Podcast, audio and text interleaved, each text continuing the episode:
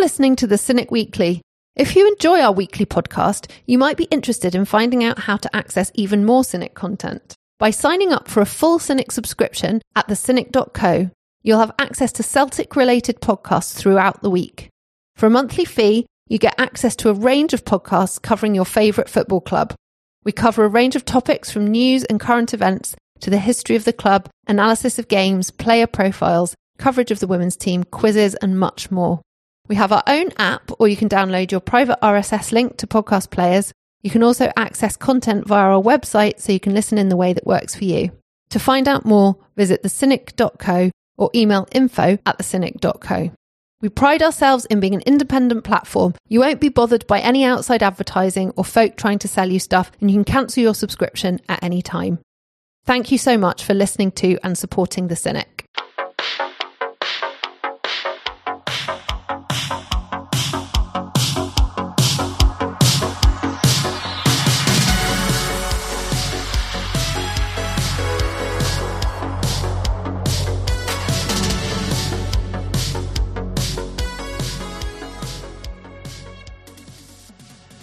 Hello and welcome to the Cynic Weekly. It is Thursday, the 30th of March 2023, and we are looking forward to the weekend with getting Celtic back on the road to the Championship, or uh, at least uh, Ross County, I guess. Uh, I'm your host, Christopher Gallagher, and uh, I'm joined as always by Christopher Sermanni. Hello, Christopher. How are you, my friend? Good evening, Christopher. Lighter nights are here. We're in uh, Cynic HQ. The lights flooding in the windows. Some vibe. Wee cup of tea. Can't wait for this. Fucking hell. Jesus. Love it. Superb. Um, Allan, any thoughts on Chris's introduction? Because it's one of the best I've ever heard. Astounded, aye. I feel like I'm going to have to dampen it down a wee bit now just to get the balance right. Um, nah, you actually give us a nice positive in- intro. I'm good. The light nights are here. The stu- what was it? The light streaming in and coffee. Aye, so brilliant. It's good. Can't wait. yeah, Christopher, thank you very much for that. That was delightful. Uh, we are back to discuss Celtic. Um, obviously, we, we obviously talk about the news, and then we look at the games that have recently played, uh, and then look ahead to the games that are coming up. But obviously, there there has been no games played. We've been on international break, so we'll have a couple of kind of featurey bits that we're going to do, and then we'll look ahead to Ross County as well. Um, but Chris, you've missed Celtic as uh, I'm sure everyone has. Um, coming back into this, you know, new phase of games, I guess you could call it. Um, confidence levels. 8.4, Chris. 8.4 out of 10. It's very specific. I love it. Go on. Um, no, I mean, confidence has been high for some time and it remains high. Obviously, we're going to Ross County on Sunday, which we'll come and talk about. It's a game where, you know, in recent times we've actually won fairly comfortably, uh, you know, unless we stretch our mind back to the famous Ralston injury time winner. Um, that's right. But you, you know what I like about this is we've got that game and then we're straight into the to the good stuff when we've got Rangers at Celtic Park on the eighth. So I'm just really looking forward to it. You know, it's it's the international break. You know, I think it was probably good for our squad, but we talked about it. You know, on here beforehand, it's never good. You just start to miss Celtic pretty quickly. Um, so knowing the fact that it's it's over and all that crap's done again for a wee while, um, straight into the games and, and, and having Rangers so soon afterwards is just mouth-watering, Chris. It's absolutely mouthwatering. Um, it's funny, Allan. I always think to myself, you know, when we have like so many games, kind of in, over a small period, I always think, do you know, the international break is coming at the right time. We'll have a wee break, and then we can come back fresh. But literally after the first game is a, after the first weekend, you're like, well, what else? I want the football come back. I want Celtic to come back, but Celtic are back now, um, as of of course uh, Sunday. Um, confidence levels, any kind of, I'm guessing, buzzing, Allan, buzzing, man. Yes, very much so. Uh, confidence levels are high. I'm using a different scale from Sermanni. It's a, So, thing- so Manny's it's thing the, between us. You have the one to one to ten, and you've got the Low, medium, or high. low, medium, or high. obviously. Um, so I, I think uh you you start to maybe now get to the stage where you're starting to break down when you say confidence levels are high. What are you wanting? And I think everybody now is of the opinion that you want everything and you want it. You want it all, um, and you want it to be one of the greatest seasons. And you know, certainly we've done four trebles in a row, but it doesn't take away in any way, shape, or form your appetite to go and do it again. And I think if anything, it's a wee bit more. It, it adds a bit more to it that it's under a different manager, and that it's a completely different team. You know, there's only what Callum McGregor, James Forrest, I about to say Anthony Ralston. You know, He has been towards the end, yeah, yeah. But it's a completely different team. So for fans, we you know we've got a kind of recent experience of it, but for the players, it would just be it would be incredible. And given where we were kind of eighteen months ago, so that's I think where I'm at. I've had the taking stock time of the international break, and now it's very much on to onto business, and it does kick off very very quickly. Um, because as you say, you've got Ross County, then it's Rangers. Before you know it, tickets are sorted for the semi final, and it's yeah, you're uh, planning your hopefully what is a busy busy May and June. You said you can have um, you, that you want it all. To quote Yo La Tengo, you can have it all, which is a very good song and um, That's handy. relates to. I'm sure it, you know Yo- Yola Tango, uh, an indie band, and um, it's Spanish for "It's My Ball," um, named after a, I believe uh, a New York Yankees. I'll leave it. There's Um, a lot going on there. yeah, there's a lot different going on there. languages, Yeah. different sports. Yeah, and uh, there's probably loads of lyrics that you could, you know, songs that you. Give me another one, just give me one. From. You can have it all. Is that what's that again? I'm not telling you. You can have it. all. Sounds like a Coldplay song. I don't think I so. actually don't know. it's just in my head. I, I, do you know, I, I, the tone at which you sang that there, I'm like, oh, I know that song. we'll have to uh, deliberate on that later. Um, just uh, obviously the Scotland game during the weekend. I know that you guys aren't big on international football, and that's fair enough. But it was a really good result. Um, I'm just thinking about guys like Cal McGregor. Um, you know, um, he'll be the main one. Celtic captain coming back. He'll be buzzing. Yeah, it, he should be. Um, especially given his role in that The- the particular victory, yeah. performance as well. And um, yeah, it was a good, obviously a good team performance, and he's become.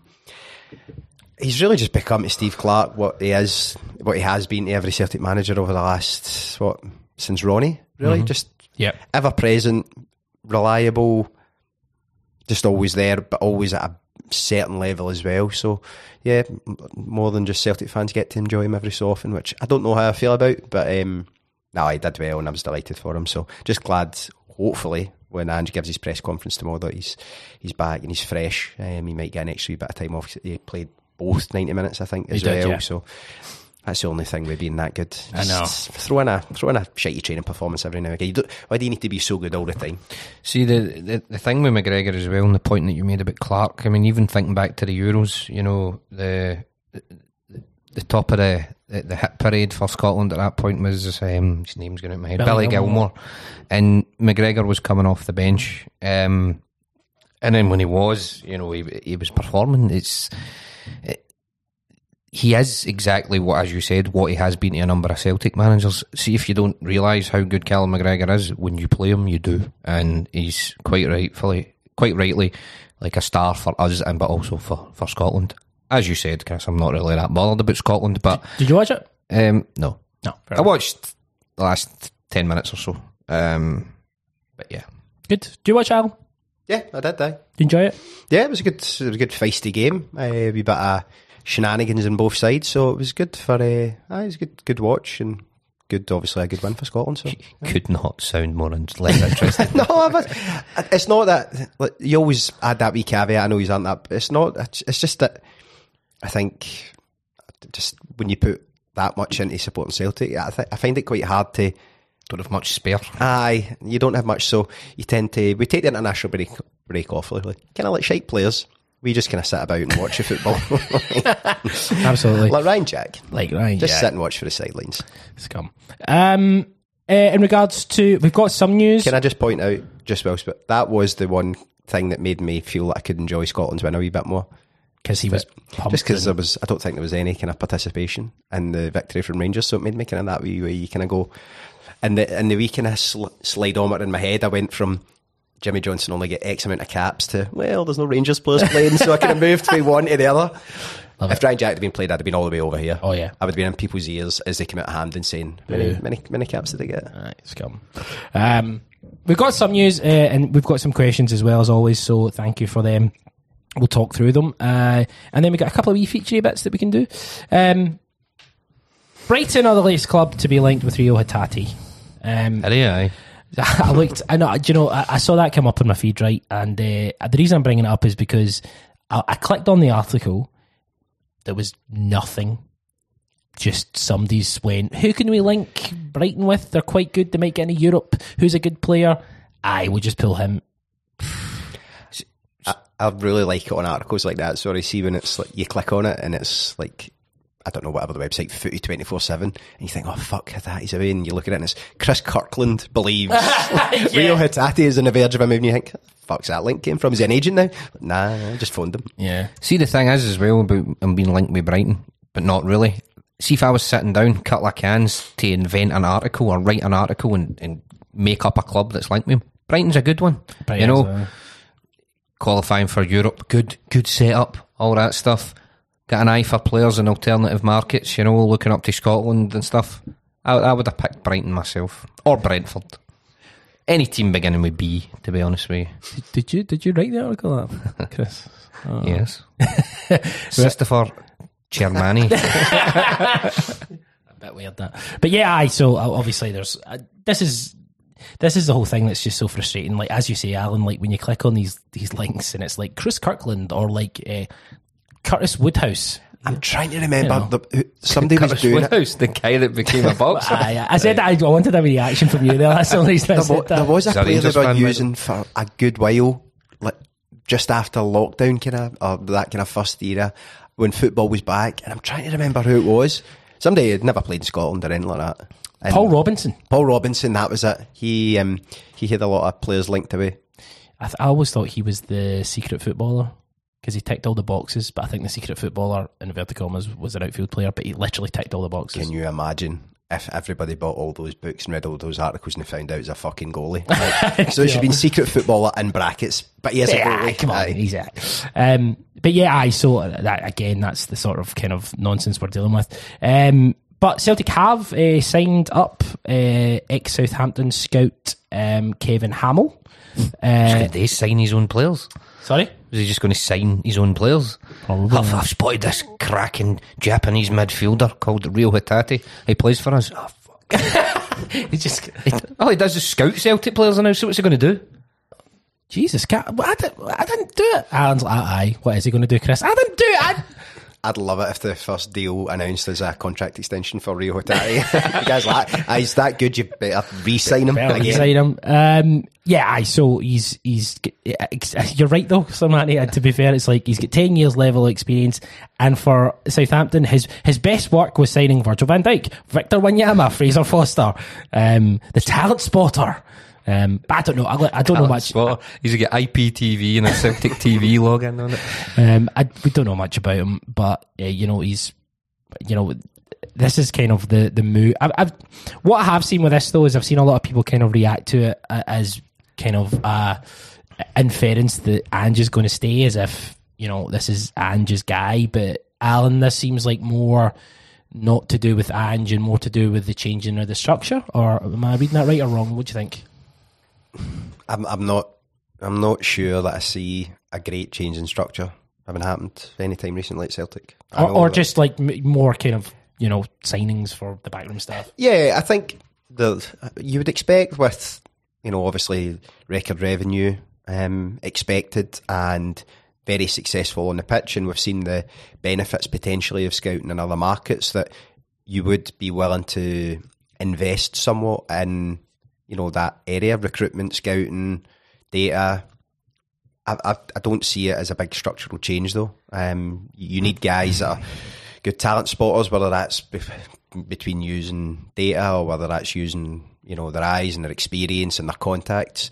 You need a kind of a blend of all those things. So I, I don't know a great deal about him. Obviously, Southampton have had some pretty shrewd recruitment over the years, and hopefully he's kind of played his role in that. So it's positive, but I don't see bringing one scout in um, as any sort of indicative of any change in structure.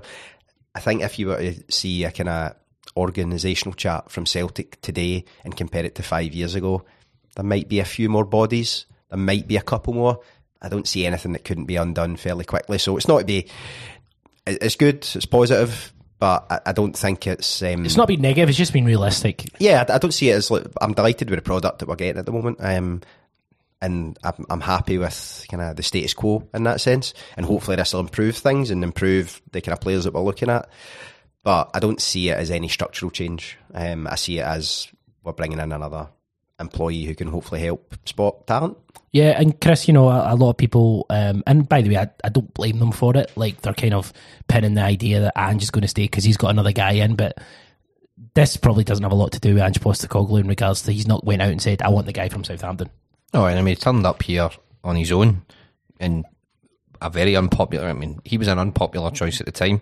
What was even more unpopular was he was saying he was going to work with Gavin Strachan and John Kennedy, and look, nobody slags them anymore because of what's happened. If you win, no one gives a fuck. He doesn't. He strikes me as a guy who's got his own ideas and his own philosophy, and he imprints that on the club. Now, obviously, he doesn't do that on his own, and he, and he needs. He, he, he brings in certain folk to kind of work alongside him, but I don't particularly think it's his guy. Uh, and I would tend to agree with Allan in terms of a overhaul or a change in structure at Celtic. I don't think that's the case. It's probably just this guy was easy to do business with, and we, we've we've been linked with him. You know, we've, we've sold several players to him over the years. It's probably an easy deal for Celtic to do. I mean, I don't know the guy, and I'm absolutely writing him off here, you know. But it, it for me, it's just one of those deals that we do as opposed to linked to anything else. I think you we can be positive about this individual coming in, but it is a scout, and hopefully that's positive. But it doesn't mean that you're going to give that scout free reign to scour the world for talent. It needs to be part of a wider kind of project, and there's been some good steps in that direction. A lot of it uh, probably flew in the day that Ange Postecoglou came in because he had knowledge and experience of that, and he's maybe used his own contacts and his own experience. If you can try and build that up and get more people like that, then it can't do any harm. But you know, it's it's not one that I, I don't think it's one that uh, I'll not be down the Celtic way. Uh, welcome him on his first day. we really are slaughtering this. Do you know, fuck it, I'll go down the Celtic way. Right, let me know when he's coming in. I, d- d- What's, what's his name again? get presented. What's his name again? Um, it's Dave, Kevin Hamill. Kevin Hamill. Wave her in out of the support. Allan walks by with a dog. Fuck off, Kevin. oh, I'll be getting up the Celtic way the next three weeks saying, by the way, is your name Kevin Hamill? Kevin Eventually somebody says, yes. Uh, congrats. And new Kevin job. Hamill standing outside. I will do everything in my power to make success at the football club. Um, That's all we ask for. come on, man! Love. Uh, but yeah, I so I mean, as we see, like, a little bit of new kind of uh, recruitment for the backroom staff can only be a good thing, and we'll see what that kind of leads to um, long term. I put down here that Ange has been linked to Spurs uh, again. It's all that sort of. Where, by the way, I meant to. I, I, I say I what I meant to say is I meant to check, but I didn't. Is Luis Enrique a free agent or is he managing someone just now? I don't think he. I think he's a free agent, right? Just uh, Are you thinking for Talk us? amongst yourselves. I'll Google No, it. no, no, not for us. Just um, I just keep seeing him getting linked with Spurs, and um, yeah, I just wondered uh, if he was a free agent, and I, I, it was an easy Google to be honest, but I didn't do it. But there you go. This is really this is riveting content for a Celtic podcast. Um, but what, what's your? I mean, He is not in charge of anyone since he left Spain. yeah, because he left Spain after the World Cup, right? Aye. Okay, cool. Um, just in regard to Ange, and you know, I, there was an article again, uh, or I think it might have been on one of the radio stations where uh, Mark Schwarzer was talking about how you know Ange. He actually said that uh, Ange would be up for the move in regards to it's a level he could work at, but he might not want to leave Scotland, which I thought like leave Celtic, which I thought was a big positive. Chris, how you feeling about Ange? How you feeling about this summer? Let's say touch wood, everything goes to plan, and we do kind of sweep the boards. Um, do you think that there would be a chance he would leave, or would do you think? Do you think that the Champions League is the thing that would potentially, you know, cement him staying for that third season? I think we've spoken spoken about this before. I think It's because the, the the speculation specifically coming into the summer is just going to become ridiculous. I think. he's a bit. Andrew's a bit more, a bit of a different case than some other managers who've had domestic success in Scotland. In that he's he's got a certain playing style, and obviously he's had success in Japan and and with Australia, and that's and he's obviously well well revered within certain coaching circles. You know, he was linked with the City Group and things like that. However, you, not, not having any European success or even having a right cr- good crack at it probably takes him down a level. See, if we're, if we're talking about the Premier League here, Talking about Spurs. yeah, I think it probably takes him down a bit of a level in terms of what club he can attract. Now, is it possible that Spurs would try and go for him? Yeah, but it would be a punt for them because they would be able to attract managers that have got a bigger reputation, a better body of work around them in terms of managing in the bigger leagues. I mean, they just had Antonio Conte previously. They had Pochettino, you know, whatever you think of Spurs as a club, well, they're one of the biggest in the English Premier League, so they've got a wide kind of market that they can pick from.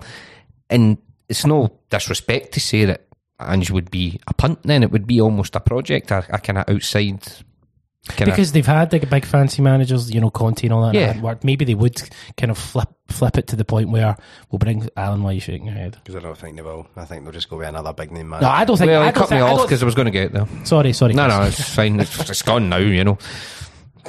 it's gone now. But I think right, he'll didn't stay there we go. and give There Europe we go. another chance Don't let your ego get in the way. Come to on. get Come on, keep going. You're doing well. You're doing really to well. build his I'm very- I'm very proud of you. Come on, to get a club good. of similar stature to got- Tottenham Hotspur. We got there in the end. Um, You are a dick. I will. Do you know what? See, do you know he came in here full of energy tonight, like you ask him to. I well, do you know what? Now he knows how it fucking feels when I come in with energy and then you get Tell you shut on. something, the clouds are going behind, the sun's going behind the clouds, and you know what? It's just like you. Oh, that, that seemed a bit real. No, no, it wasn't. It was just a very good actor. I think joking. Spurs will very much go down the route of another big name manager. I Yeah. don't think they'll go for Ange, but I think just taking a, you know, piggy off the back of the, the point Sermanni was making. See, the important thing for Ange is you think about what he said about other teams in this league and being aspirational. See, the idea for people if he wins a treble, which is a long way away this season, but if that did happen, the idea that, well, you've kind of completed it, I just find that No, I don't. like think- yeah, y- domestically, that's great because Celtic have won loads of trebles, right? So people from the outside might look at that, but we haven't taken any steps forward really, other than qualifying Mhm. as a step forward, and obviously there's a lot goes into that with coefficient, etc. But progress in the group, or progress in the Europa League, some sort of progress would be needed, I think, and. There's loads to achieve here. I really, I would be surprised. I don't feel that Ange is at the point yet where he thinks, "Nah, my cycle is coming towards an end here," because there will be a cycle and there'll be a period of time that he probably did think about in advance when he came in. I don't think two years is quite it, and um, I, I'm fairly confident. I think the quotes that um, right after the cup final, like I think we talked about them on here, the quotes after the cup final made me think he will be here next season. Beyond that, no idea.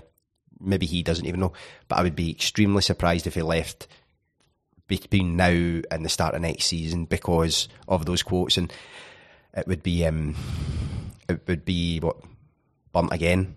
I, I suppose would be the, No, the expression for me if, if because I've been here before. But when you come out after a cup final, when people think, yeah, you're starting to kind of you're in a good position in the league, and you say about actually people might be surprised how how much longer I'm here for. I think you can only read that as one way that I'm fully intending to be here next season.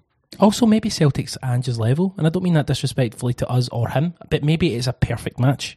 And he might just look at it and think, do you know what? I can do uh, lots more stuff here over the next two years. Maybe it will only be two years, but maybe it is just that perfect melding together.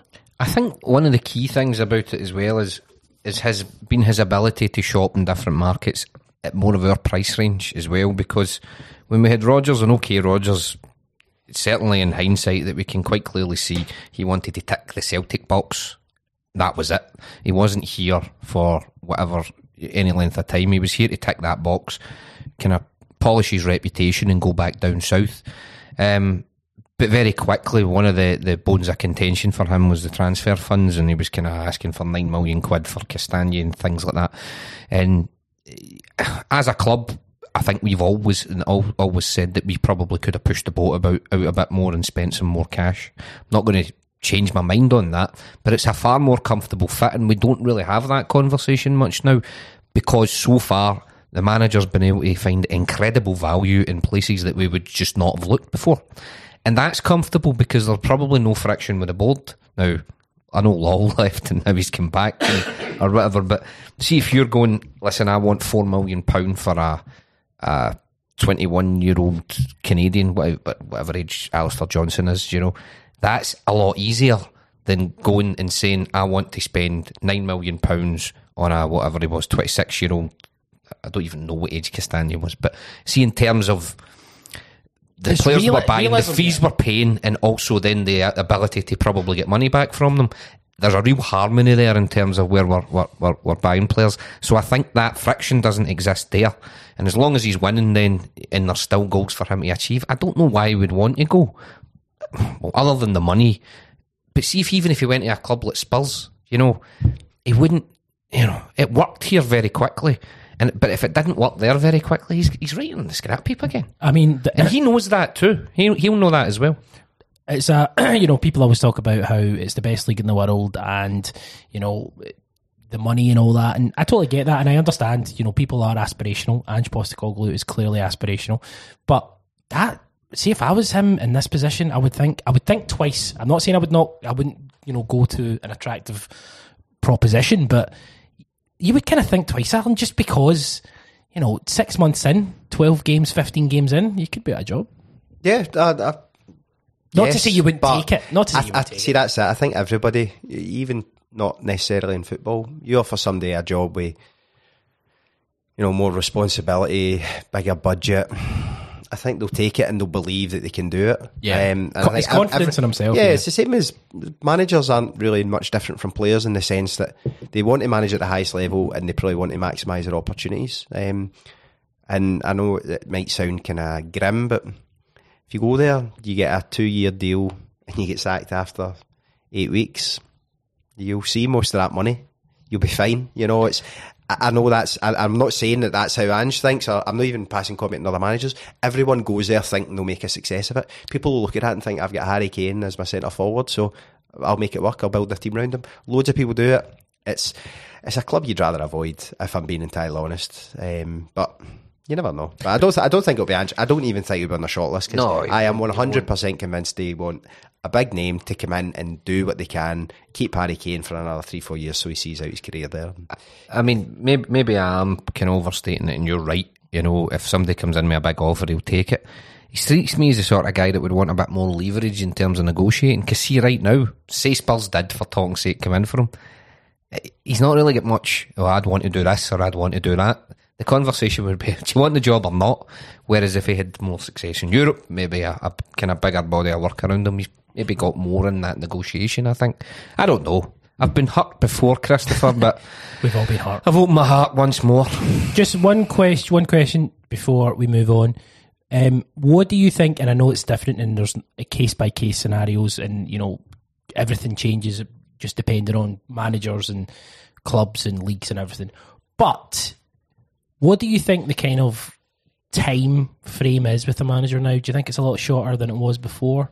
in regards to manager coming in and coming out and when they kind of like in regards to projects like Martin O'Neill was at Celtic for what five years you're not really going to see that anymore are you people managers are probably even at the top level even probably down to smaller levels it's probably a, a quicker turnaround or maybe not what's your thoughts Yeah, you look at us since since O'Neill, it has been between for the successful managers, it's been a three to four year period.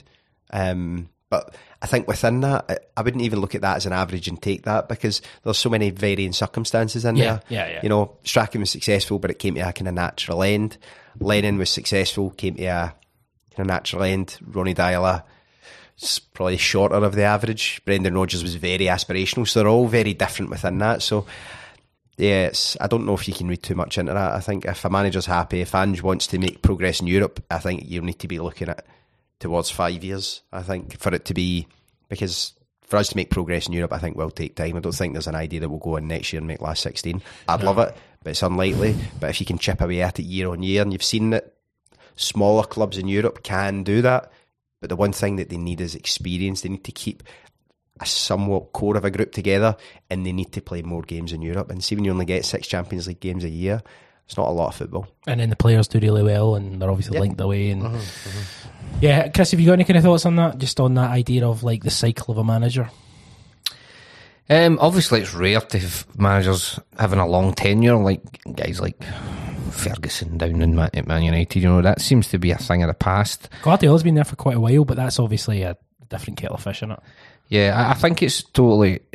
You need to kind of have synergy in terms of um, success. You know, not outgrowing your kind of environment, and you know the, the the board kind of being on board with it. So it, doesn't always happen. But for me, it seems as if talked about that.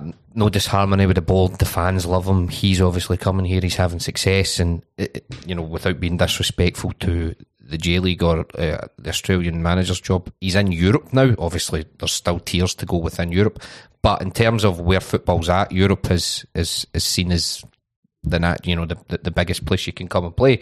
So when you've got all these when you've got all these things kind of combined, as long as he's not you know, the, the external factors of maybe jobs in the Premier League aren't, you know, kind of hovering over him. It does seem as if he could stay here, you know, for that length of time.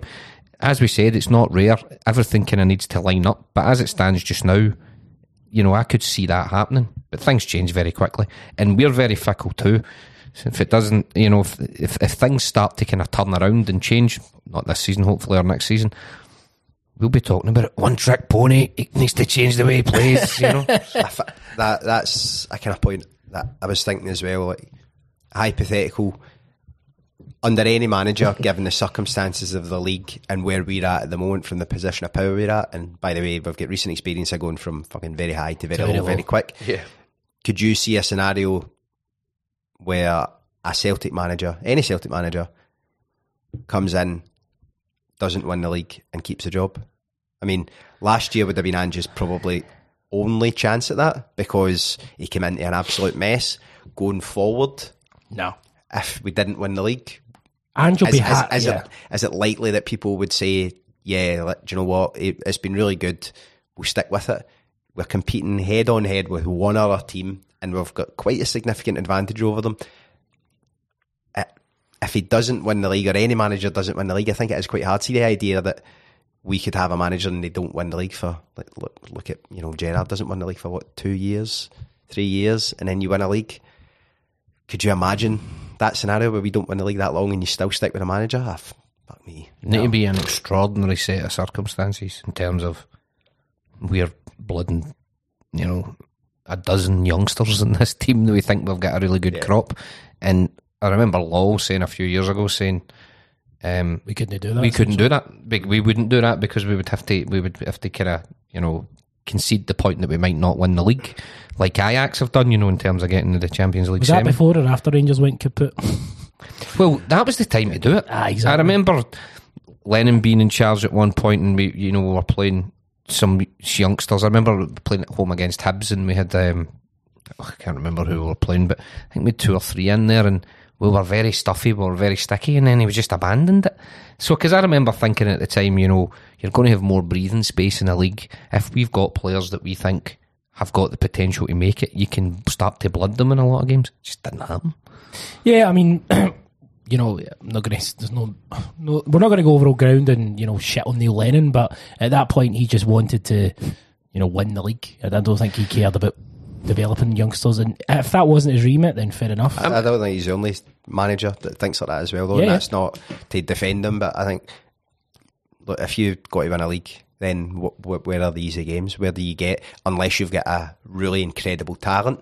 Even you look at the way Kieran Tierney came through, it wasn't because they, the, the club thought this guy needs an opportunity because he's amazing. It 'Cause was because of no injury. left and Yeah. he was a winger and he can have. So football is bizarre at times. So I think there's a lot of managers that wouldn't think about right. uh, One of the things I want to be judged on is how I develop young players.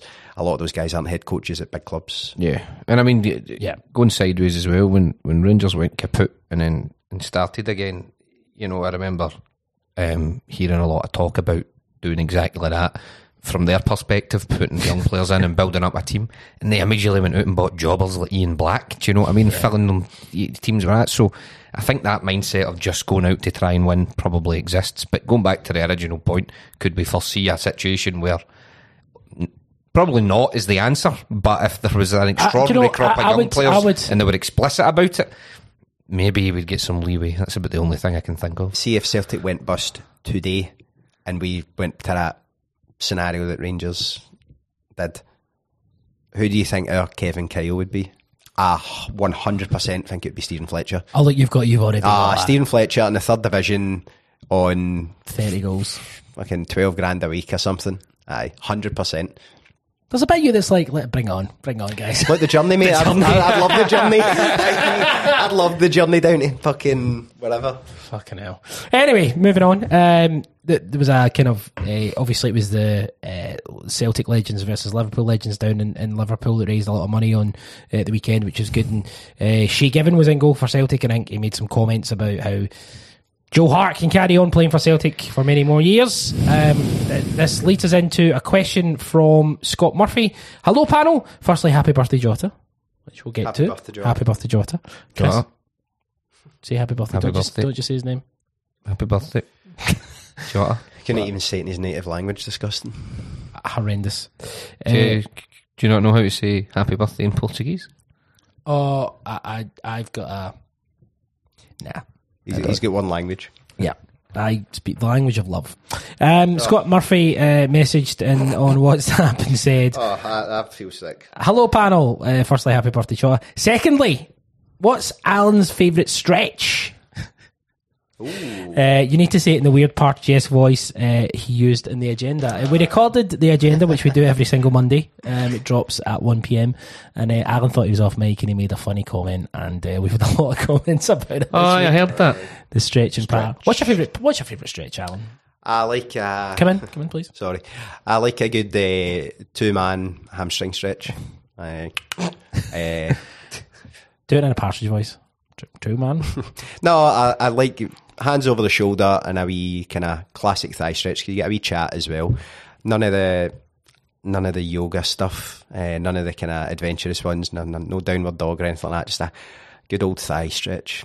Good stuff. Calves as well because they tend to burn up pretty easy. Great stuff. Uh, Good chat. Good love. good love. Fuck.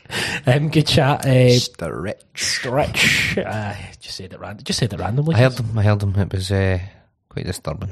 Yep, that's on the agenda. The agenda drops every Monday. Uh, if you go to the cynic.co, cynic.co you can sign up uh, on a monthly basis for daily Celtic podcasts covering everything. Why, why would you punt it right after I that? know. It's probably not the opportune moment for an ad. I think it's perfect, to be honest. Um, Keep an eye on anybody that subscribes on the back of that. yeah, um, but yeah, um, cynic.co, uh, check it out, podcasts daily. Um, the final bit of his question is thirdly, is Joe Hart succession planning your most important transfer business of the summer? Pretty simple question. Um, is it the most important? Is it in regards to if you had a list of positions you want to replace? Aye, I mean, sorry, there was a wee gap there. No, no, no, no. No come in, come in, come in. No, I think we've mentioned it before. I think there's probably a school of thought that thinks that we maybe need better ball players at the back. Um, I mean, we've, we've covered this, we've talked about this before. I think the easiest person to change to improve our distribution from the back would be the goalkeeper. Again, not going to go over all ground in terms of Starfelt and, and Carter Vickers and things like that you can definitely improve very easily and very quickly on that with Joe Hart. Um, he's a guy who came to us um, at the right time, you know, and the right time for him in terms of where he was with his career.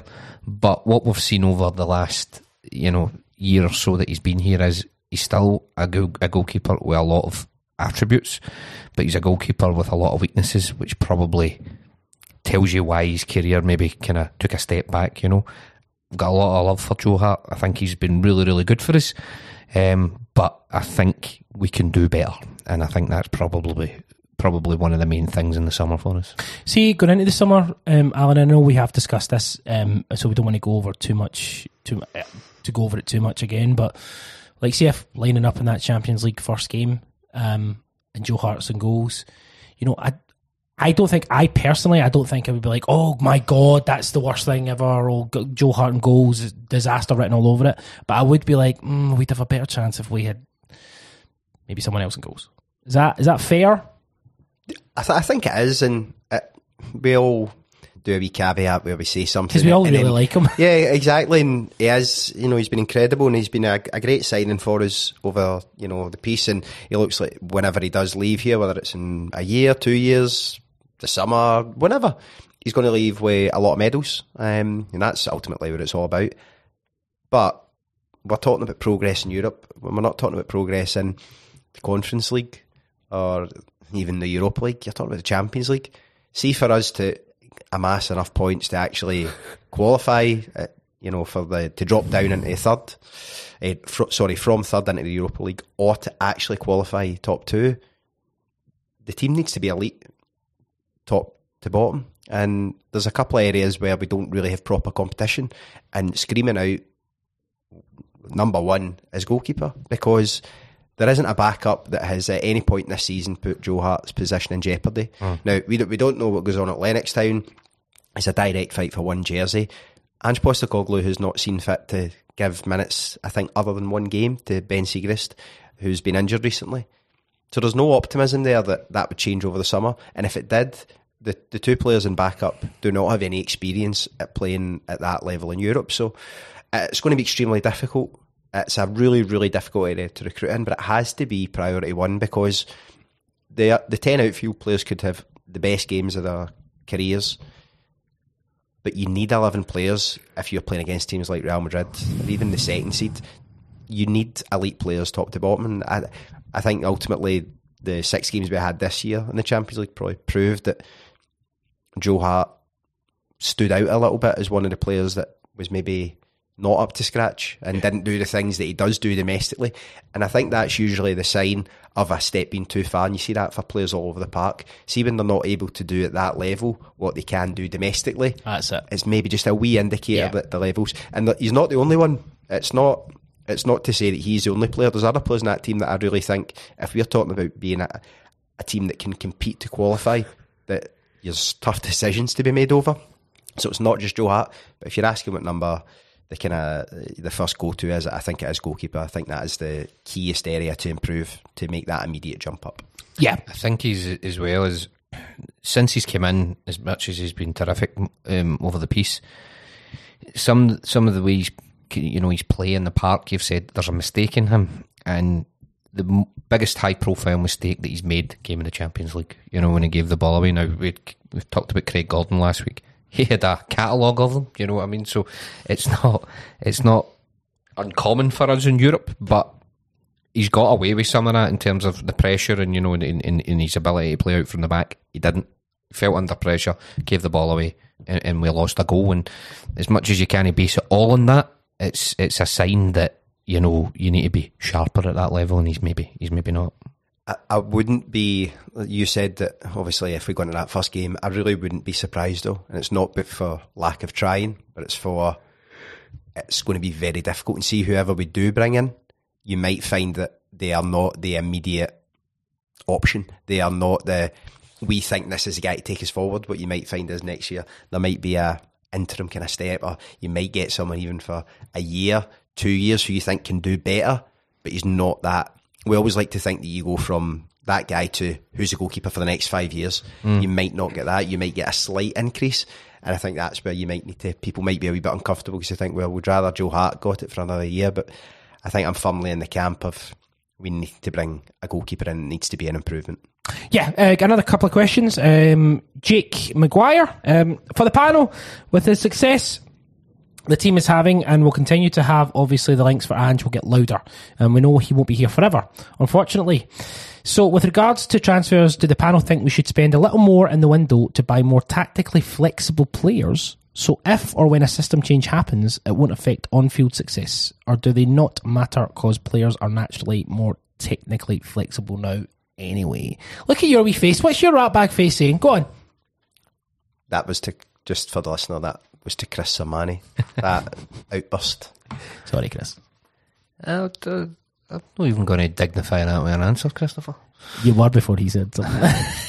So I mean, uh, in terms of technically flexible player, or t- tactically flexible players, I mean, I suppose. I mean, how would you define that in the first question? But I suppose the second one is, I think the manager's probably having those conversations with players anyway. You know, when he when he's looking to sign them, we've heard about Patrick Roberts didn't you know meet the mark in terms of wanting it enough for being a player. Um, that the manager thought he could work with.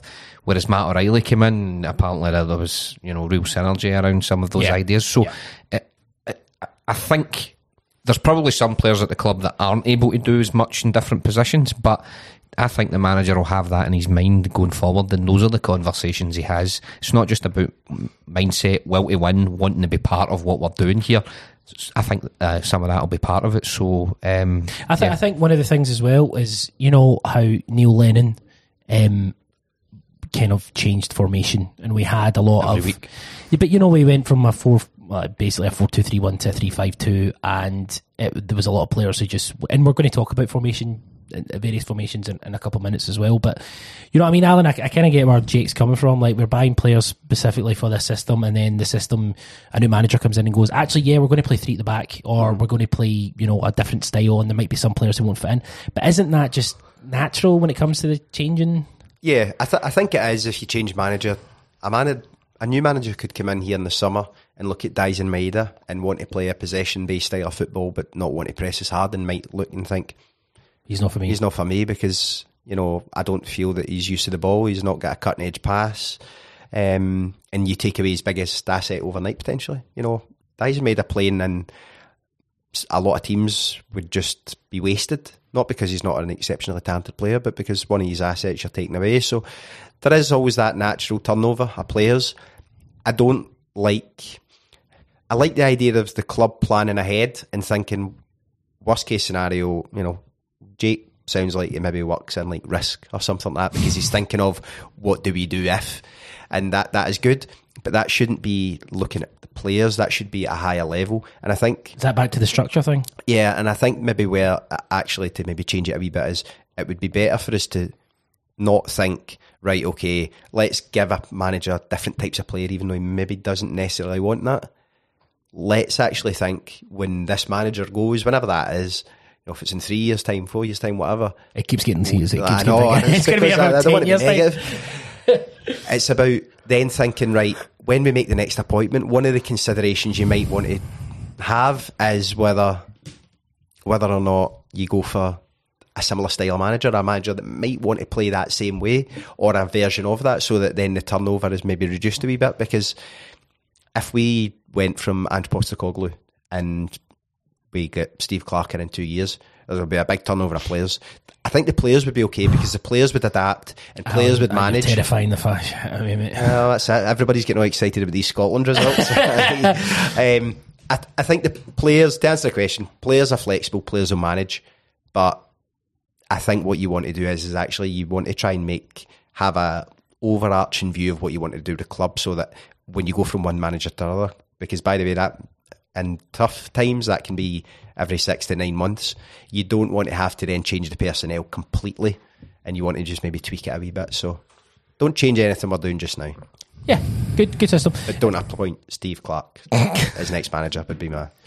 As a, um, it is from a That's, position that's of terrifying, by the way. I just It is, and even I think at our lowest ebb, you know, there's a lot of people would have said, "I will take Steve Clarke," but there was still even then some people going, "Whoa, whoa, whoa, whoa, whoa, whoa, Wait a minute, yeah. whoa, whoa, So, whoa, whoa. Quite like Steve Clarke. I like him as well, but not as, as a a person man, or as a manager? I, I don't know if anybody likes Steve Clarke as a person. to be honest. I don't think anybody knows anything about him. He keeps he does well at keeping himself private. He, he does. aye. It's, um, yeah, Must have his wee Instagram account locked. locked. I seen him in the West End once. Oh, that was it. Couldn't tell much about his personality. He kind of, From seeing him in, on the street, aye, That's weird. I was in the West End at weekend. Never seen him. No, I saw you, saw you, and took a swerve on a side street. that was good. Alan. I like that. Um, we got a quick message for Tro- Tro- from Troy that ties in nicely um, with kind of what we're about to talk about. Hi lads, um, Ange has hinted a possible change of formation, presumably for the Champions League. What do you think that will look like, and will it have implications regarding summer transfer targets? And then he puts uh, AF in inverted commas and stretch, um, which is for Alan. Thing in it. Let me ask you this, right? I was thinking about this today, um, and let's kind of pad this out in regards to how we think this would go. If Celtic were to change to a three-five-two for the Champions League next season, but only let's just look at it from from now. Let's say the squad that we have now, obviously, because we can't predict who's going to be in charge. Let's let's look at it. So the back three, who do you think the back three would be? Kobayashi, Starfelt, CCV. Would it be that simple? Aye, on the basis of who we've got right now. Yeah, just just on who we've got right now. Just on who we've got right now. Yeah, Maybe, I think not. That, that third slot, I think, is a big assumption there with Kobayashi. oh no, t- talk I'm me not through saying. I'm not saying a great deal, and to just hand out a start in the Champions League, it's, it would be between him and Stephen Welsh, really. Um, and I, I've seen a lot of Stephen Welsh. I, I haven't seen a lot of Kobayashi. So You said uh, what we talked about this one time before. We didn't go into this much detail, but you said Alistair Johnston in the back 3 Mm-hmm. potentially. Well, he played a back three with Canada. He's physical. Um, you know, he's. I think he would be fine there. Do you know what it would be? It wouldn't be dissimilar to the way Scotland u- utilise Kieran Tierney. Yeah, that's- I think as yeah, in athletic, strong, like both sides of the game. It's the one thing, and it's hard to tell, is just that intelligence. Because if you're playing a back three, the one thing you need to be is really, really clever at reading the game. Because you make one step out, you overthink, um, you over anticipate, you're caught at a position, it just leaves so much space. Um, That happened with Tierney at the, at the very, very start of his Scotland career, and, and obviously, um, you don't get as many games with Scotland, but he's such an elite level player that he, you know he, he cleaned it up pretty quickly. You don't get that in the Champions League. back three is is so unforgiving. See if those guys don't communicate properly and don't know exactly what they're doing, you will look stupid. You will look really stupid. So, I mean, from what, what would what if we can come to an agreement? Who do you think would be the third? Would it be Stephen Welsh? Would it be Kobayashi? Just on the basis of right now. I, I would well, I would say Kobayashi on the basis, even on the basis that I don't know enough about him because he's naturally left-footed, um, and that would give a bit of balance to that back three.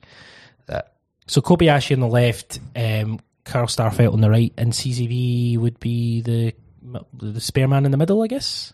That Would... I think Starfelt would probably get the middle slot if I'm being honest. okay. He's the most probably the most aggressive and probably what the one that would be central. But aye, I think it would be Kobayashi. But I just the assumption that he definitely would No, be. no, no, yeah, is the, maybe the kind of. Well, well let's talk about okay. Let's if this is a back, um, this is the three five two. In, in regards to wing backs, what what do you think, Chris? Well, again, have we can have a discussion about it because obviously Greg Taylor as the inverted fullback has you know his games went up a number of levels compared to him being just a left back um, because he's playing the inverted role really well. Do you think he could play the the wing back role? Is he get enough kind of? No, I think he's great. doesn't it doesn't appear. Would it suit? Would it suit him? it- Greg Taylor for me now he's, he's he's very comfortable as playing in the inverted fullback role. I mean, I think as a traditional kind of normal left back, don't think he was particularly good at getting to the touchline um, go, going forward. He doesn't strike me as the sort of guy that would be comfortable pay, playing in a three-five-two. But what other option do we have? Uh, uh, Maeda. But I mean, Well, yeah, that's that you've got to remember because obviously there's going to be three central midfielders and two strikers. Well, I think maybe just to throw a wee Hit me span out. in the works, maybe a three-two-four-one. So I think we talked about this a couple of weeks ago. I like the idea of that. Two kind of Okay, three two four one. Three two four one. Okay. And actually, instead of picking what would be Taylor and Johnston, because as Sermanni says, I mean, there's no alternative. You could go Bernabei, but Champions League mind. Yeah. Um, I would be alert to that. Um, and Taylor, I don't think would suit that kind of up and down.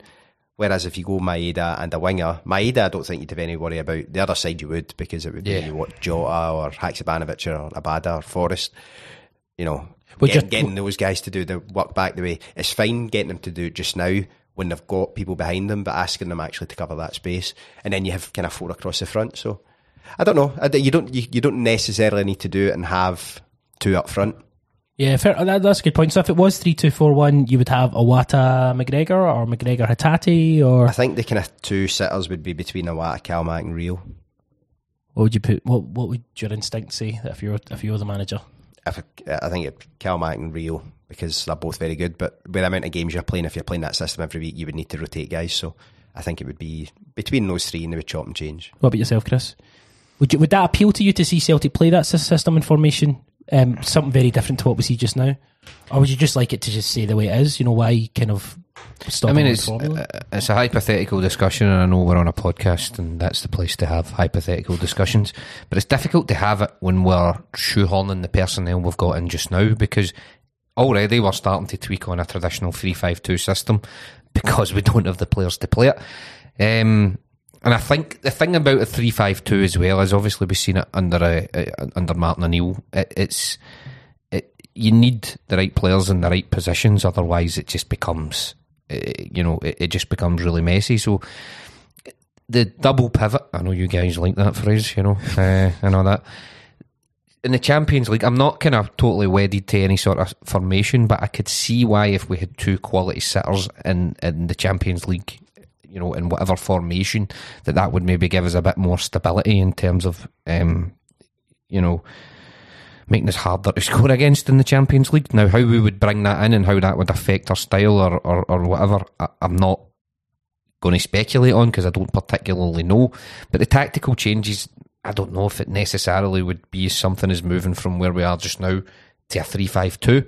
Um, What do you think he'll do if he does do something change different? Do you think it'll just be mentality, or because the way he talk, he talks about he talks about the kind of formation in a in a very kind of well, he talks about it in a tactical way, but like he talks about how they do about a three or four different formations and three or diff- three or four different parts of the game. You know, when attacking and defending and all that.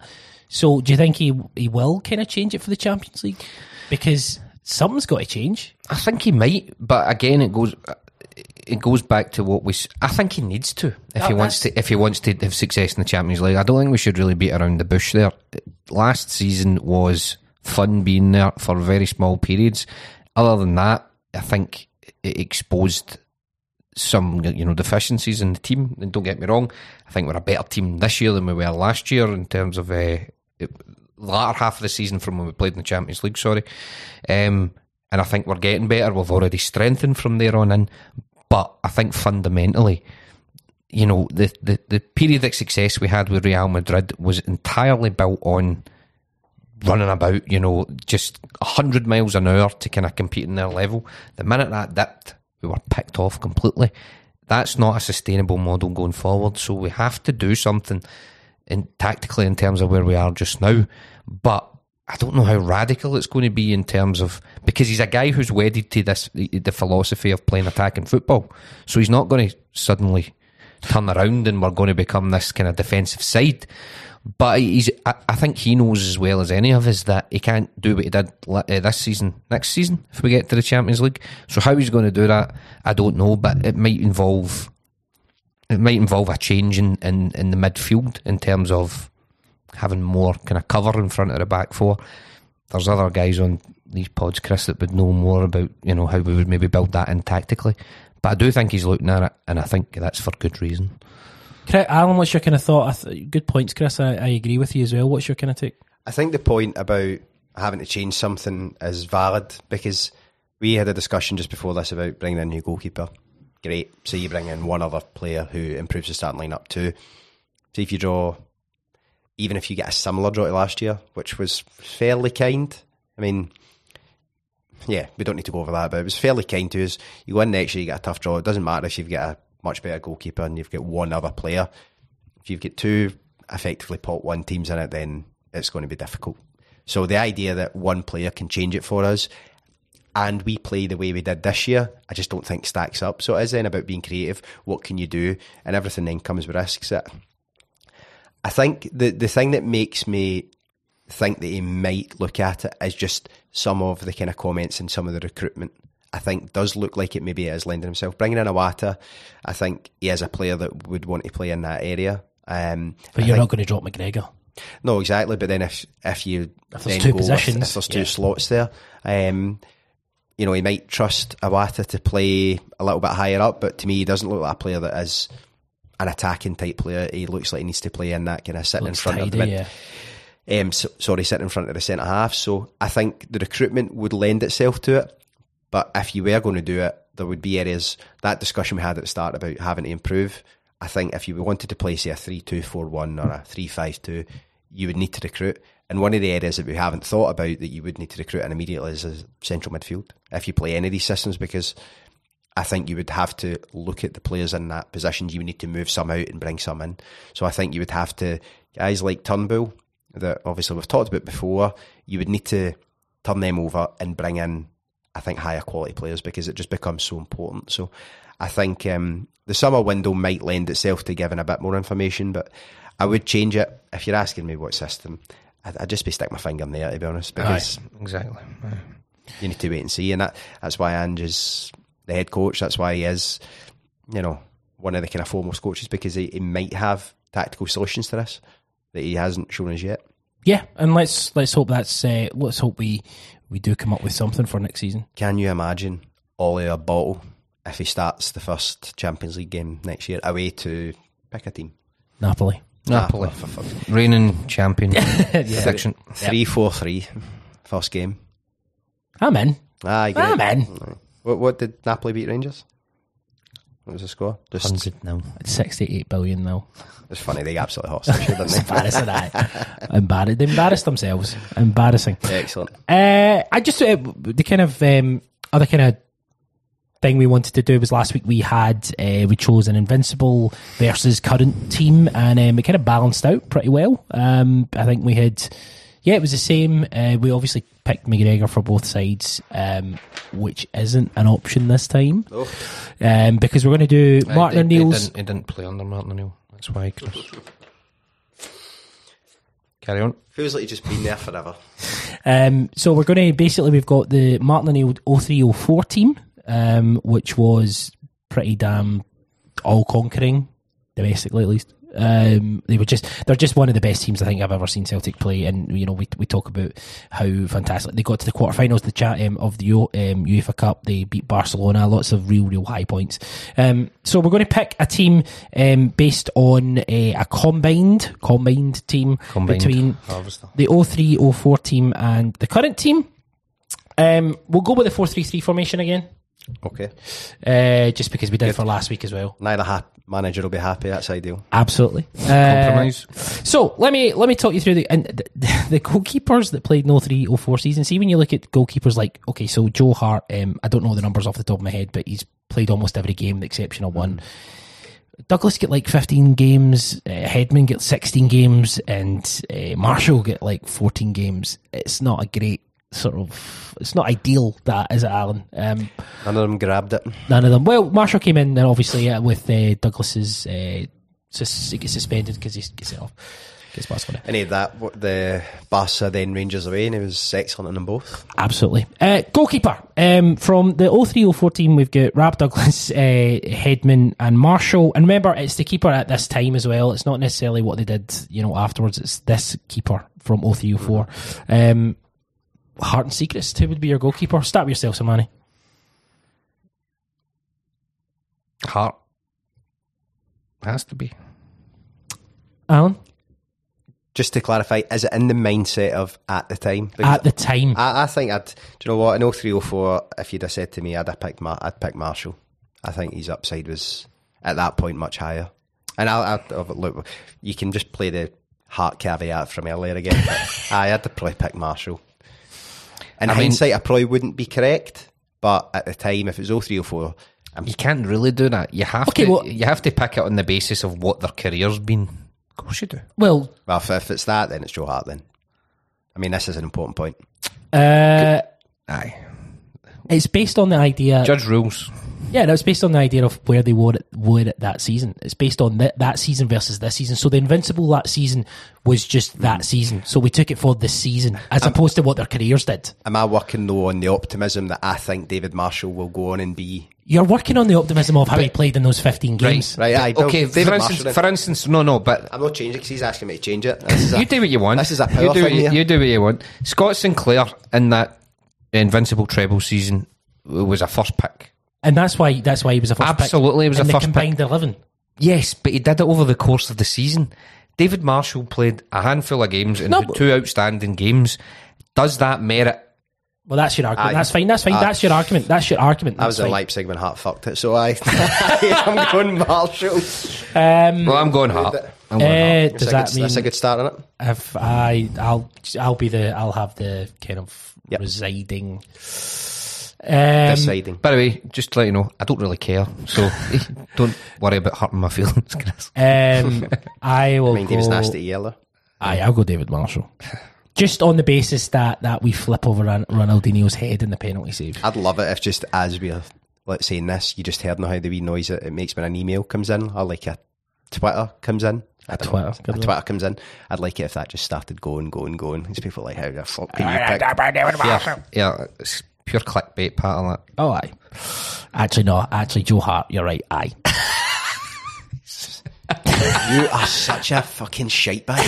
Honestly, you are fucking spineless. What are you talking about? Absolute invertebrate, man. Actually, no. Actually, no. Alan, Do you know Alan, what? Alan Marshall. Alan Marshall. Oh, thank you. Threaten him. Right. Uh, Listen, I'm, I'm, I'm prepared to accept your justif- justification, gentlemen. Are you picking? Okay, left back. Um, It's Marshall. He's written Marshall. Marshall, down. Marshall. aye. Marshall. um, okay, so from the yeah, there's a couple of players who could play right right back. So right back, sorry, not left back. Right back. Obviously, we've got um, Alistair Johnston. We've got Tony Ralston. You've got Juranovic there, but he's obviously left at this point. But he did play a number of games. None of these players played eh, um, played less than ten games. So, for example, Ulrik Laursen was part of the squad, but he only played one game. Aiden McGeady only played four games. Um, players like that. So if they're not here, it's because they played less than ten games. Um, Lawson is out in a technicality. I know. He'd be, he'd be the first name in my team sheet, I tell you. Um, Momo Sylla, Diddy, Agathe uh, is the 0304 right backs, I guess. Because McNamara was playing left back that season. Ah, I'm pretty right, I sure. was about to. Yeah. McNamara was left back. So uh, Sylla and Agathe or AJ uh, or Ralston. I immediately thought of a gap, but a gap in a 4 3 3.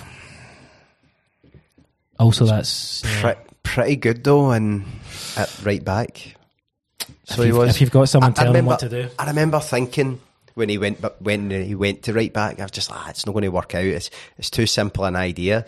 Actually, he was really really good, and he was really good in Europe at right back. So I think on the balance, in saying that, Juranovic is a World Cup Cup class defender, but it's not going to be. Po- ah, do you know what? Probably Juranovic actually. He's probably just the best right back out of all. Okay. My head's gone here, man. The pressure's got to me. Not even picked two players yet. Who would you go with? You could, I mean, you, you technically could play McNamara because McNamara did play a couple of games I at was right back. assuming that I would pick him, but we might have a bit of a tricky situation at left back, so I might be glad of Jackie Mack. Yeah. Chris. Do you want to come back to this? And we can do. No, no, I'll be hit it head on right now. Juranovic is, uh, I would, I think Juranovic is probably, but you're using, you know, right back then, you know, if you're taking it from then and what Agathe had done for his, his recent period of work for the club I'd go and Agathe, his personally. stature in Europe, uh, Agathe. Probably is a guy in it. Agathe. Yeah, I, do you know what? I'm, I'm happy with that. Agathe. Great. Okay. Passage of time can be cruel to the old mind, can't it? It can. It can Unless make you it's David think. Marshall. Yeah, I mean, Jesus, Ulrik Laursen, you know, didn't have a chance. Remember when he came in and it was like, yes, a fucking left footed centre half. I was like, ah. Fa- Oh, but he's not very good. uh, it's Why, like why, why does Neil never play him? you know that um, what do you call it? Chewing the fat thing? Um, not chewing the fat. The um, uh, still game, and it's like it's Isa, and everyone goes, "Oh, Oh, yeah. With sandwiches, it's like it's a left-footed centre half. Yay from Hibs. Oh, um, okay. Let's go to let's go to left back. Um, Michael Gray, who played 10 games exactly, who genuinely is one of the worst signings. I know it was only on loan, but I remember him away to Lyon, and he was one of the worst displays I've ever seen of a. Fair age at that time as well, was he not? I don't think he was that. I think he was 30. Okay, 30. Fair enough. Um, just, he was. Younger than. Anyway. He was a, go. appalling. I remember individually in that game he was appalling. Chris, you want to come in? Um, Michael Gray, Jackie McNamara, who was playing left back at that point, uh, Greg Taylor or Bernabei. Anybody's not played 10 games. I'm I'm not a fan purely out of you know you know principle of putting Mike McNamara at left back here, I know. But but I don't want to put Greg Taylor. I want to- I, I think McNamara, McNamara was outstanding, and I was all set to pick him at right back. But then I forget that we never O'Neill could not get a left back. It was like a goalie. That left back Yeah. goalie under O'Neill Yeah. just you couldn't sort it. we couldn't as a club. Uh, I mean, I remember you know there was so many kind of you know Danny Fox, yes, brilliant. Looked like a football player. Lee Naylor. For a week, Lee Naylor, much the same. Nah, he was quite good though. He was, He he, wasn't was good. really. He was good for about six months. He came in in January. He was great from January to, to the summer, and then he was appalling. Appalling's overstretching it. He just wasn't very good after that. I'm picking McNamara. He's went rogue. No, I just I just think I, th- I, th- I thought McNamara was exceptional. Um, I thought he was great at left back. I really did. and you think about his, I, do you know I don't. I'd be lying if I say I particularly remember him at left back, but then maybe it's because he was so ruthlessly effective. I think I think with a new a new when he first came in, he wasn't really in the side, and I don't think it took him a while to warm up to him. And I, and I reckon that He really warmed up to him. he did, but he ended up playing him at centre half. He played him in central midfield as well. Yeah. He played in central midfield against Barcelona. I mean, is, is there anybody that you've went, no, they're in the side? Absolutely not. You're spineless. Pathetic. I eh? know, I, I'm completely. Pathetic. This is really. What do you think? What do Taylor you- genuinely a, a player of the year candidate for this year. I don't think he'll get it, but he is a candidate. And why would you not pick him? Um, Because because how long have you got? Fair. I think I think he's been exceptional for us. Um, I I think he's a player that he'll probably. I could see him being here for a good number of years. I don't think that he will make. A, sounds. dri- I don't think he's going to make that. McNamara could up. play in this team. He couldn't play in that team. Was that a question? I don't think that's fair, and I I, think I that's, don't think either could play in either. To be honest, I think they are both. I don't think McNamara. I'm just asking questions here, guys. Taylor couldn't have played wing back, right? But when we moved from three five two to four four two, the calibre of fullback, left back under a Neil was that shite. I think Greg Taylor would hold his own, no problem at all. backhanded. Uh, Greg, no, but it is, but it is, you know, because you, think of that Martin O'Neill team and you think, you know, well, when we start to get up the other end of the pitch, we're really going to have to, you know, they're really going to see the strength of that side. But there was so many weak spots, and that It was one of them. And Greg Taylor's a fine football player. Oh, he's a great He's player. not, yeah. you know, he's a fine football player. In fact, I think it's fair to say, which is probably why we should pick him.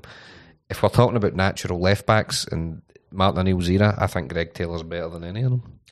Aye. Oh, hands down. Aye. We'll Just- put him in then. but, uh, yeah, I think if you're right-footed left back's not a great start. Let's not hamstring the lads. Right, okay, Greg cool. Gets in. Uh, centre back, and remember to try and put it into context of when the when the 034 team was. Uh, Mjällby, Varga, Baldé, Valgaeren, John Kennedy played, I think, uh, 16 games or something around that. Um, versus Starfelt, Vickers, Welsh, and of course Jenz played a number of games as well. So, who? would that- I mean, this is an interesting one, I think, because some good centre halves there. CCV definitely in for me. When I, Agreed. you'd, he'd written that down. Agreed. Brilliant. Okay. CCV and then it's another. Okay, so we've got Mjällby, Varga, Baldé, Valgaeren. I think Valgaeren at that. I don't think Valgaeren at that point was was particularly. I think he'd gone at that point. Starfelt. So Mjällby, Varga, uh, Baldé, Starfelt. It's probably the because you've obviously got Welsh and Jenz, but Welsh hasn't. played a See- lot in Jenz. See if it was a year, maybe two years before, I'd be inclined to go with Mjällby, but I feel like I feel like Baldé probably gets it. Can they play? Would they play? Would they complement each other? And I'm not. I'm not. I'm just asking. That's just a question. Would they? Baldé really, really fast, really aggressive. Yeah, CCV pretty fast and aggressive. Both win balls. Yeah, I'm. I'm. I'm both fast and aggressive. I like it. Chris. no, I, th- I, th- I think if it Mjällby, if it was two years before, but he was just. aye, just on You, the know, tongue. you remember when he came in? It was a long, long time since he signed. So I think CCV and Baldé will. I'll be happy with that. Um, Again, centre halves for Celtic in that era as well. You know, we never quite nailed it. You know, we had Valgaeren in the first season, I thought was exceptional. Yeah. But injuries caught up with him. Baldé had some great games for us, but he had some howlers in him. Varga, no. Mjällby, Baldé played 50 games that season. Valgaeren played 16. Um, the other centre halves, let me just see. Ulrik Laursen played one. Uh, Varga played 55. Jesus. Um, and Mjällby played, let me just see, sorry. Mjällby played, only played 18 games. I think injury was really caught up with him, didn't it? It was, I think he had a hip injury, really bad hip injury. I mean, there's there is a part of me in my head saying you could put Starfelt in there, but I think I'll go with Baldé as well. It, it is between Bobo and Carroll, I think. Uh, I'd go Baldé as well. I think. I think you're. I think you're both both spot on. You'd see whatever one of them you pick in the pre-match team talk. You'd be saying to them, "Cut the shite, lads. Nothing stupid. They you just get the two of them together and say, look, because whoever the other one gets in the bench, none of your nonsense, right? Carol, yes, Cameron Carter Vickers, he's not up for any of your nonsense today. He's in a fucking foul mood, lads. So don't piss him off. I wouldn't want Balding and Starfelt to play together. I would want CCB. CCV or Vickers, as I call them, next to either one of them. Uh, so you've So got we'll your, go with Baldé. so you've got your three. Um, do you want a one? Do you want to just have it one two the way we play it just now, as in one uh, six and two eights, or do you want two sixes and one eight? Three central midfielders. Aye, three central midfielders. Okay, okay, because, flat, that's fine, okay. uh, it's going to be quite important because I think this is oof, Okay, look. this is this is a doozy. yeah, this one's this is the business end. Okay, uh, so I'll go with 0304 first. Uh, Neil Lennon, uh, Stan Petrov, Paul Lambert, and Liam Miller. Think about that 0304 season with Liam Miller. Uh, Callum McGregor, uh, Matt O'Riley, Reo Hatate, Aaron Mooy, David Turnbull. Um, let me just tell you, I'll give you some stats in regards to how many games these guys played. Did you say Alan Thompson? No, I didn't. I put uh, Alan Thompson also. I've, I've put him wide, but I can give you a central midfield. Alan Thompson, Stephen Pearson also. I know Pearson played centrally, but you know not as many. Forget, forget. Don't worry about it. Uh, uh, so just in terms of games, um, Paul Lambert played 22, Lennon played 53, Petrov played 55, um, Liam Miller played 40. They play that many games for us? Played 40 in that season. I don't believe that. He did, yeah. 40 games. Do you believe that, Allan? Uh, yeah. Uh, see, anytime I hear anything, I believe it immediately. Uh, right, okay. Um, so, what, do you want me to go over the, them again, or have you got No. your three? Okay, um, Chris, who's your three? Lambert had been on the turn by then, I think so. as so well. Paul's out. Lennon, no. I think Lennon was an exceptional player for us, but I think we've had midfielders who have got more to their game, so Lennon's out. Petrov, he, he's he's in the mix. We're doing this like is game show. I'm loving it. I think in the mix as well, without a shadow of a doubt, is Callum McGregor and Reo Hatate. Is it McGregor and Hatate plus one again? And is that I don't recent, I, I want to kind of avoid the recency bias around this, where you start to think, you know, how I don't think we're overestimating how good McGregor is because he's done that consistently for a long period But- of time. Hatate, I do think he's an exceptional football player, but I suppose he's only really been here for what a year and a bit. So there's part of me saying, cool down a wee bit there, but See if you want to put Alan Thompson I don't. available. Okay, that's fine. That's fine. I'll, I'm going to get some thoughts from uh, Allan. Just we'll come back to you, Chris, with your actual choices, but we'll get some thoughts from you, Allan. I, I, I, I picked mine as Galmac, Hatate, and Petrov. My only slight concern is just a wee bit more dig, maybe. But you've got two centre halves in there. Try to create a bit of balance, but Kalmak, Hatate, and Petrov are just three players I'd just love to watch. And just to really, really go even further against Sermanni here, my first go to sub in the middle would probably be Alan Thompson. I loved him in Ridley Park, I thought he was brilliant. Really, Uh, really enjoyed yeah, him. Um, and if you, you want dig, you want a man sent off with 10 minutes to go, get him straight on. Uh, But we- we'll need to Well- come up with a blend here. We, um, I, I think, I think we just picked the same midfield three, so I'm happy with that. But we can have a bit of a chat about his first sub. Uh, I'm not having that. so, Alan Thompson. I, I, I really like Dan Thompson. uh, me too. I'm a Good big. for a goal. I th- see, to be honest, when I, when I talk His about Tom- delivery was when I think exceptional. Thompson from as wide, well, set pieces and just yeah From of wide. but not only from wide. From No, but mostly from that- wide. I liked him. I liked him in that kind of left hand side of a midfield three. Aye, out left, No, wide, mid, mid, left of a midfield three. He played there a who the lot. fuck's this guy think he is? left. He's not going to. If we're playing that- this system, there is no way you're putting him No. up where you put fucking Daizen Maeda. Oh, I know. So he's not playing. Ah, poor Tomo. That's shite. McGregor. Big fan. Who else? Who, is there somebody that you would like in there that's not in there? Who's, the, not- who's the player that you feel was hard done by? It's not so much. No, I, I think Lennon's the one that's hard done by. Lennon probably is the one that's hard done by, and I'm kind of I'm yeah. cautioning against. You know the the, the, the, team being kind of current team heavy in terms of you know Hatate and Kalmak, but I kind of get away for the fact that I they mean, are you could, exceptional football players. you could have Lennon, and I'm just, I'm not. You could have Lennon, McGregor, Hatate, Lennon, McGregor, Petrov. You know, Nah, I, you know, actually, I don't feel Lennon's hard done by. I just like the irony that Neil Lennon has been left out of the team because we're picking all the technicians. Ah, very good. Baboom, baboom. Are we happy with that midfield three? Kalmak, Hatate, and Petrov. Okay, right. And it's Flip. weird because see if you had picked if you had picked the Neil's first season instead of 0304, I would have Libo in there. Because Oh. I thought you were going to do that, and then when you said 0304, I didn't say anything. I held my peace. held my peace. Held my tongue. Um, okay, um, so that's the kind of um, midfield three. The forward line. Uh, And do you know what? So- See, go back actually. See if you'd picked the right year. what was the right year? The Anil, the, the the treble, Anil's treble. His favourite season. You know, you you would then have Paul Lambert. You would think, how can we leave Paul Lambert out of that? Man? You've, you've, you've, you've totally fucked it, by the way. So Kalmak, Hatate, and Petrov. What are you talking about? See that midfield three? We'll do that next week. Nah, I'm not coming next. He's on strike. He's he's he's a whiny wee. Hey, come on, let's, let's get to Um, the end of this team here. Henrik Larsson, I think, is probably your centre forward. Would Probably, that be probably, probably gets an odd. Probably, you probably get the nod. So Uh, what are we doing with it? Are we playing two wide players, or are we just fucking three guys up top? It's just I'm fine with either, to be honest. Um, which is it's, it's up to you guys. Do, what players do you want? So let me talk you through. Yeah, you know? I'm going to read the rest of them out. Because right? otherwise, O'Neill's team's going to get hard done by here.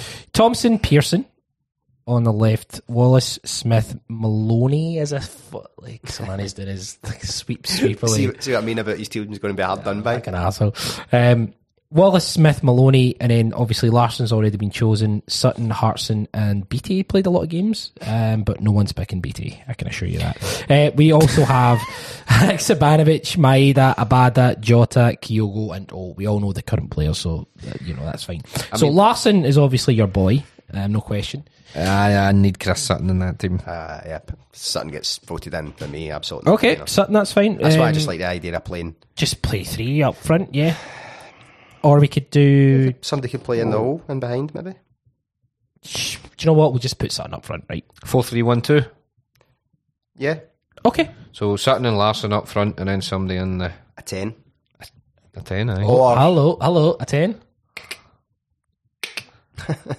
Chris, thanks about it. Ooh, fuck, aye, we've got an hour into the pod and we've not had. that, that's that's pure clickbait. That isn't it? aye? Aye. You won't believe who the cynic guys picked in their combined eleven. I like. I unintentionally not not that I don't like him. I think he's pretty. Fu- I think he's funny. Um, Kevin Bridges. I was just I was on YouTube today and um, I realised that your English character that you do is exactly the same as Kevin That's Bridges. very true, actually, yeah. Exactly the He same. did steal it from me. Yeah, and you are older, so technically it's yours. Um, did. Uh, okay, Larsson and Sutton is up front. you, just can't, Um, you just can't break those guys up. Just can't be done. Thompson, Pearson, Wallace, Smith, Maloney, Maloney. Uh, Hartson's obviously there as well. Then you've got Haksabanovic, Maeda, Abada, Jota, Kyogo, and O. So really, honestly, you're looking at Jota, Haksabanovic, or Maloney probably in the hole. Is that fair? Or maybe it's someone Yeah. else? I think you need a bit of craft, a wee bit more craft, to be honest. Better. That It sounds like my Madonna for some reason. Do you know what I mean? obviously you could go Kyogo up beside them, but see, and Sutton, I don't think they need anybody else. No, they don't. No, no, I that's agree, I that's the because John Hartson. I mean, John Hartson scored a lot of Yeah. goals for us at, at that time, mm-hmm. and even going forward for him. Let me tell you. Let me tell you how many goals think- got, is this got that season. Is Just this not the year where we had the last time we had more than three players that scored more than twenty goals? I think. Could have been. I think it was. Eh, eh, um, Just the wee- Right. Obviously, this will be edited at this point, so you just hear the wee background lift music. now here, right. So, um, in, Uh, uh, mm, in regards to the goals, Sutton played forty-four games and scored twenty-eight. John Hartson played twenty-three games and scored ten. he's out. On that basis, he's out. Larsson scored forty-one and fifty-eight. He, well, he's all right then. He'll be fine. That's the season last um, Sutton got Player of the Year, isn't it? I'm pretty sure. That was the whitewash year, wasn't it? Alan Thompson. You're centre half and everything as well. Alan? Thompson scored 13 goals in 44 games. Well, he's out. So Sorry, oh, Chris. You could play him behind the. You could Nah, no. play him in the hole. Nah, did you know? I think I might go for a wee bit of a wee bit of Jota, maybe. Jota, Jotroids. Number 10, Chris. Drifting. Oh, we get the nod from the big man there. That's terrific. See, to be honest, see with that midfield three and that front two, Jota can just stand there and look pretty if he wants. I mean, that team is good enough. Right, so let me talk you through. It's very much defenders and attackers, and that's what I like about this team. Fucking right. Uh, let's look at the um, team that we chose. And remember, just to keep everyone in mind, it's the, the players as they were in 0304. It's like they're frozen in carbonite and we've unfrozen them and they're coming out and they've no idea. Mar- it's Marshall for the game at Ibrox and the game in the, the Camp Nou. Yeah. And, and do you know what? Fucking why not? Aye, Jesus. yeah. Um, That's fine. and also, he saved, the, he saved Ronaldinho's penalty Parkhead. So man who wants to pick a goal that doesn't say penalties. Aye, exactly. Uh, it's- aye. for me, it's either Craig Gordon or Joe Hart we should put in the net because I don't care if Craig Gordon didn't play for either of them. Doesn't save penalties. So I want him in. David Marshall's your goalkeeper. Again, the 0304 version of David Marshall. Uh, at right back, we get No, last Saturday. Absolutely not. Uh, uh, at right back, we've got uh, Didier Agathe. At left back, we've got Greg Taylor, um, centre half parent of CCV and Bobo Baldé, which is terrifying, but also just fantastic. Midfield three of Petrov, McGregor, and Hatate. Um, we've got Jota in the hole, as basically having a free roll to do what he wants. And up front, we've got Larsson, and Sutton. So I'm looking at one, two, th- one, two, three, four, five, five players from the current team and six players from the 0304 team. That's pretty fair. That's pretty fair. That works well. Who's the gaffer? The gaffer is and Joe Neal. That's all Martin Postecoglou. Um, Gordon Strachan. Compromise. he was available. eh, no, Tony Mowbray will be the manager, of course, because he loves to play expansive, exciting. so, uh, uh, uh, just quickly, that's happy with that. That's okay. Five players for the bench. Oh, okay. Give you Thompson. Thank you.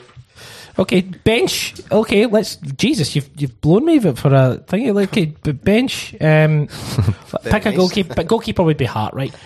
Hart. yeah. Rob Douglas. Did Brotto not play that season? Uh, less than 10 games. Uh, less than ten. No, he didn't actually. He didn't play that season. He wasn't at the club. Because remember, we tried to sign him, but he demanded way too much money. That's Christopher Gallagher is spouting the Celtic version of events there, I'd imagine. No, no. Oh, yeah. I'm sorry. Uh, yeah, I did say that. No, well, that rumored by the club that he wanted way too much money. I apologise. Yeah, big fan of Brotto. Um, Hart and goal. I'm sorry, Hart for sub. Uh, Jackie Thompson. McNamara, I think. McNamara. Gives you options. McNamara, Yeah, Thompson. utility. This is very 0304 team laden. Um, think about Starfelt, Mc- you know, O'Riley, Mooy, Haksabanovic, Abada. Uh, Starfelt's got to be in the bench. Starfelt, I think, is your centre half cover. Well, Jackie Mack could do that as well, and Sutton could go back. do we need to pick a centre half? We've only got five subs. Try to think of options here. Do we, can we have six? Because I didn't. I okay, do you know what? Do you know what? We'll give you, So we'll give, Nine subs. we'll give you six. Give you Right. six. Right. Hart, Thompson, McNamara, Starfelt. I like Starfelt on there, I think. Lennon. No. Yeah, Haksabanovic and Lennon and Kyogo, probably, isn't it? Kyogo. A Kyogo would be, or maybe Hart over Hartson. I guess for the season, yeah, it would be. Aye. One, two, three, I four, only get five. 10. Yeah, I'm fine with that. Uh, who's the who's who's so Hart, McNamara, Thompson, Starfelt, Wildcard. Lennon. Lennon. Okay, you going with Lennon? Okay. Hart, Thompson, McNamara, Starfelt, Lennon, Kyogo. no Maloney, no. No. No, okay, that's fine. Uh, great team, really good, um, really enjoyable. Do you remember the free kick in the last match? He's never forgiven him. And I, I haven't either. Uh, Anyway. I was at the last Wigan game shouting from behind the dugout. Boo! Uh, obviously, we've got Ross County this this week, um, Sunday. It's a twelve pm kickoff. Um, we don't really have any more information than we did last week, so there's not really a lot we can kind of look at. But uh, we'll have a full kind of uh, look towards it tomorrow on the weekend update. Um, as we do, we'll have a reaction to it um, straight after the game. Christopher's going to be on that reaction, so look forward to that. Oh, indeed. Um, so yeah, um, we'll we'll cover the game over the next day or so. Um, and uh, on the cynic.co, as I said, excuse me, daily podcasts. Um, just a quick question from Ken. After Monday's shocking behaviour after the match, uh, the, the the Celtic FC women's match, and previous from Scotland Shame, Celtic not take so. I've seen some stuff online, and I think Ken's seen it here. What's your thoughts on Celtic forfeiting the last Derby signing? Um, sorry, the last Derby game, citing safety for our staff and players as the reason. Only if we're twelve points clear. I, I, I, no, I don't agree with that. I don't. I, I think Celtic can make their case for that separately. I don't think. Um, You're looking to seek assurances, but I would hope that we're not at that stage. no, Chris. Nah, nah. Uh, if you're interested, thanks for the question, Ken. If you're interested in the um, uh, women's uh, game at the weekend on, on Monday, sorry, um, the one each draw with Rangers, uh, there's a full Celtic FC women podcast, um, Celtic Women's Football Show. It's on this feed and it's on the it's free on the website, thecynic.co. If you go to thecynic.co, you can click it. There's lots of free content there. Um, you don't have to be a subscriber, but that's free on your on the website. And as I say, it's free on this feed that you're currently listening to, so you can go back and listen to it. Claire and Lorenzo talk uh, for a good hour. They cover everything, including the headbutt, which was obviously an absolute disgrace, and hopefully um, uh, he's held to account for for that disgusting stuff. Um, but Celtic, Ross County weekend. Chris, we'll have you on the reaction. Looking forward to that. As we say, weekend updates tomorrow and will be available from about, I think it's two o'clock tomorrow. So listen out for that. Um, Allan, final thoughts? Are You looking forward to uh, Celtic the weekend, of course. Always, absolutely. Free Saturday, 12 o'clock Sunday. I'll be ready to go. Um, I just, I'm feeling a wee bit bad now because I feel, I'm just looking at the names that we wrote down there and I feel like we kind of, we turned competitive there and we might have said some things about certain players that probably is a wee bit unfair. So, sorry, players. okay, weird. I'd Um, like to apologise to new scout Kevin as well. Aye, I wish Uh, him all the best I'd like to job. warmly welcome to the football club. Maybe we could get him a wee hamper, Again, perhaps send it to Linux. well, when you go down to greet him on the Celtic way, which apparently is a thing for um, uh, new Don't tell him. Don't don't swear at him. Traditionally, what you do, Aye, aye. You you can give him a Welcome hamper. people to Celtic Way. We'll, we'll, we'll sort out a hamper for him. Listen, I love all members of the Celtic family. So oh, that's nice. It's fucking weird. I love most of them. I love uh, enough. Yeah. Uh, this has been the Celtic Weekly, um, dropping every every week. Um, so yeah, um, get involved. Uh, as I say, the cynic.co if you want to sign up for daily Celtic podcasts, uh, covering lots of different things um, and features and news. Get involved. The cynic.co. This has been a pleasure, Chris Sermanni. Thank you very much. I've had fun. The the light's gone outside, but not in your heart, Christopher. Your heart. A bit weird. Uh, Al- Allan Edgar, it's been an absolute joy. Thank you. International Week is over for the season, so we don't have to do this again. Absolutely. Come on. From Chris Sermanni, from Allan Edgar, from myself, Chris Gallagher, this has been the Cynic Weekly, and we'll speak to you down the road.